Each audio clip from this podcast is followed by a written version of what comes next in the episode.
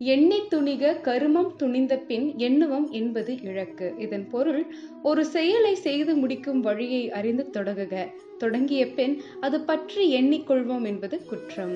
அன்பார்ந்த நண்பர்களுக்கு எனது பணிவான வணக்கங்கள். கதை சொல்லும் கதையின் ஒன்பதாவது தொடரில் உங்களுடன் இணைந்திருப்பது அருணோதயா.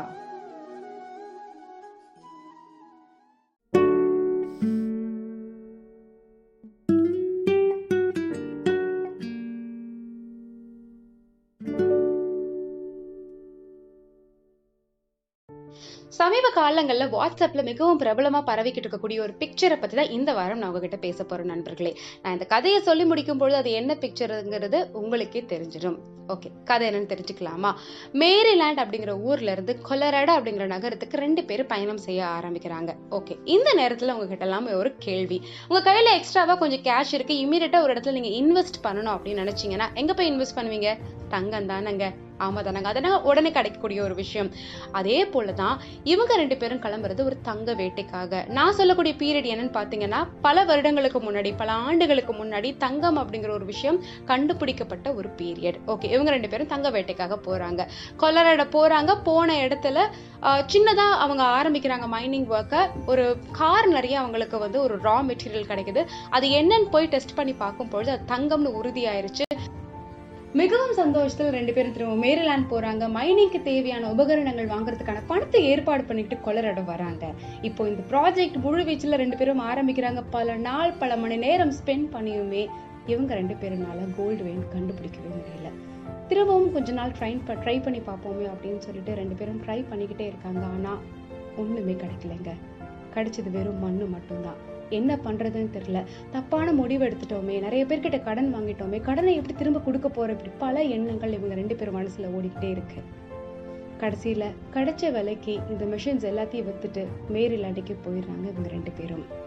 இந்த நேரத்தில் நண்பர்களே ஒரு மிகப்பெரிய ட்விஸ்ட் இந்த மிஷின்ஸ் எல்லாத்தையும் செகண்ட் ஹேண்டாக வாங்கின அந்த கைலம் கடைக்காரரு என்ன ப்ராஜெக்ட் இவங்க பண்ணாங்கன்னு தெரிஞ்சுக்கிட்டு தன்னுடைய ஃப்ரெண்டான ஒரு மைன் இன்ஜினியரை கூப்பிட்டுக்கிட்டு அந்த இடத்துக்கு அவர் போகிறாரு தன்னுடைய ஃப்ரெண்டோட ஹெல்ப்போட சின்ன சின்ன ரிசர்ச் ஒர்க் பண்ணி அவங்க ஃப்ரெண்ட் சொல்கிறாரு இப்போ என்னுடைய கணிப்பு சரியாக இருந்தது அப்படின்னா அவங்க விட்ட இடத்துல இருந்து கரெக்டாக மூணு அடி மட்டும் நம்ம தோணுனா போதும் நமக்கு அந்த கோல்டு கிடைச்சிரும்னு சொல்லிட்டு அவரோட ஃப்ரெண்ட் சொல்கிறாரு இப்போ அந்த காயலாங்கடைக்காரரும் தன்னுடைய ஃப்ரெண்டான அந்த மைன் இன்ஜினியர் ரெண்டு பேருமே விட்டு போன அந்த ப்ராஜெக்டை திரும்பவும் ஆரம்பிக்கிறாங்க.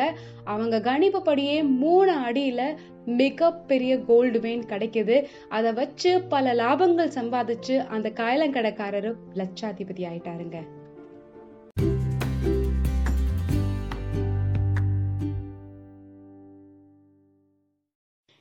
நல்லா இருக்கு இல்லைங்க.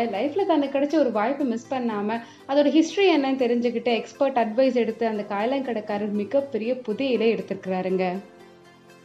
அப்ப வாழ்க்கையில தோத்தவன் ஜெயிக்கவே முடியாதா? தோல்வியை தான் வெற்றியின் முதல் படின்னுலாம் சொல்றாங்களே. மேரிலாண்ட் போனவங்க ரெண்டு பேர் கதை என்னாச்சு அப்படின்னு கேட்டீங்கன்னா நண்பர்களே த்ரீ ஃபீட் ஃப்ரம் கோல்டு அப்படிங்கிற ஒரு ஃப்ரேஸ் பல பேர் கேள்விப்பட்டிருப்பீங்க. எனக்கு அது மிகப்பெரிய ஒரு இன்ஸ்பிரேஷனான ஒரு ஃப்ரேஸ் அந்த பர்டிகுலர் கோட்டே இவங்களுடைய கதையிலிருந்து தான் உருவானது. ஆம் நண்பர்களே நான் பேசிட்டு இருக்கிறது வேற யாரை பத்தியும் கிடையாது. ஆர் யூ டேர்பி அவரும் அவருடைய அங்கிளும் தான் அந்த ப்ராஜெக்ட் இனிஷியலாக ஸ்டார்ட் பண்ணது. அப்போ ஆர் யூ டேர்பி என்ன பண்ணாரு அப்படின்னு கேட்டிங்கன்னா நைன்டீன் ஹண்ட்ரட்ஸில் லைஃப் இன்சூரன்ஸ் அப்படிங்கிற ஒரு விஷயத்துல மிகப்பெரிய புரட்சியை உருவாக்கினாரு. அவருடைய அந்த முந்தைய கோல்டு மைனிங் எக்ஸ்பீரியன்ஸை பேஸா வச்சுக்கிட்டு ஒரு கஸ்டமர் ஒரு வாடிக்கையாளர் என்னால் முடியாது அப்படின்னு ஒரு வார்த்தை சொன்னாங்க அப்படின்னா அதுதான் முதல் படியாக வச்சுக்கிட்டு அவங்க தான் ஒரு பாசிபிள் கஸ்டமர் தெரிஞ்சுக்கிட்டு திரும்ப திரும்பவும் ட்ரை பண்ணி லைஃப் இன்சூரன்ஸ் அப்படிங்கிற ஒரு விஷயத்துல மிகப்பெரிய புரட்சியை ஏற்படுத்தினாருங்க. நண்பர்களே இந்த வாரம் பாட்காஸ்ட்டை முடிக்கிறதுக்கு முன்னாடி உங்கள் எல்லாருக்குமே ஒரு கேள்வி. உங்கள் லைஃப்லேயும் அப்படிப்பட்ட ஒரு இன்சிடென்ட் இருந்திருக்கா?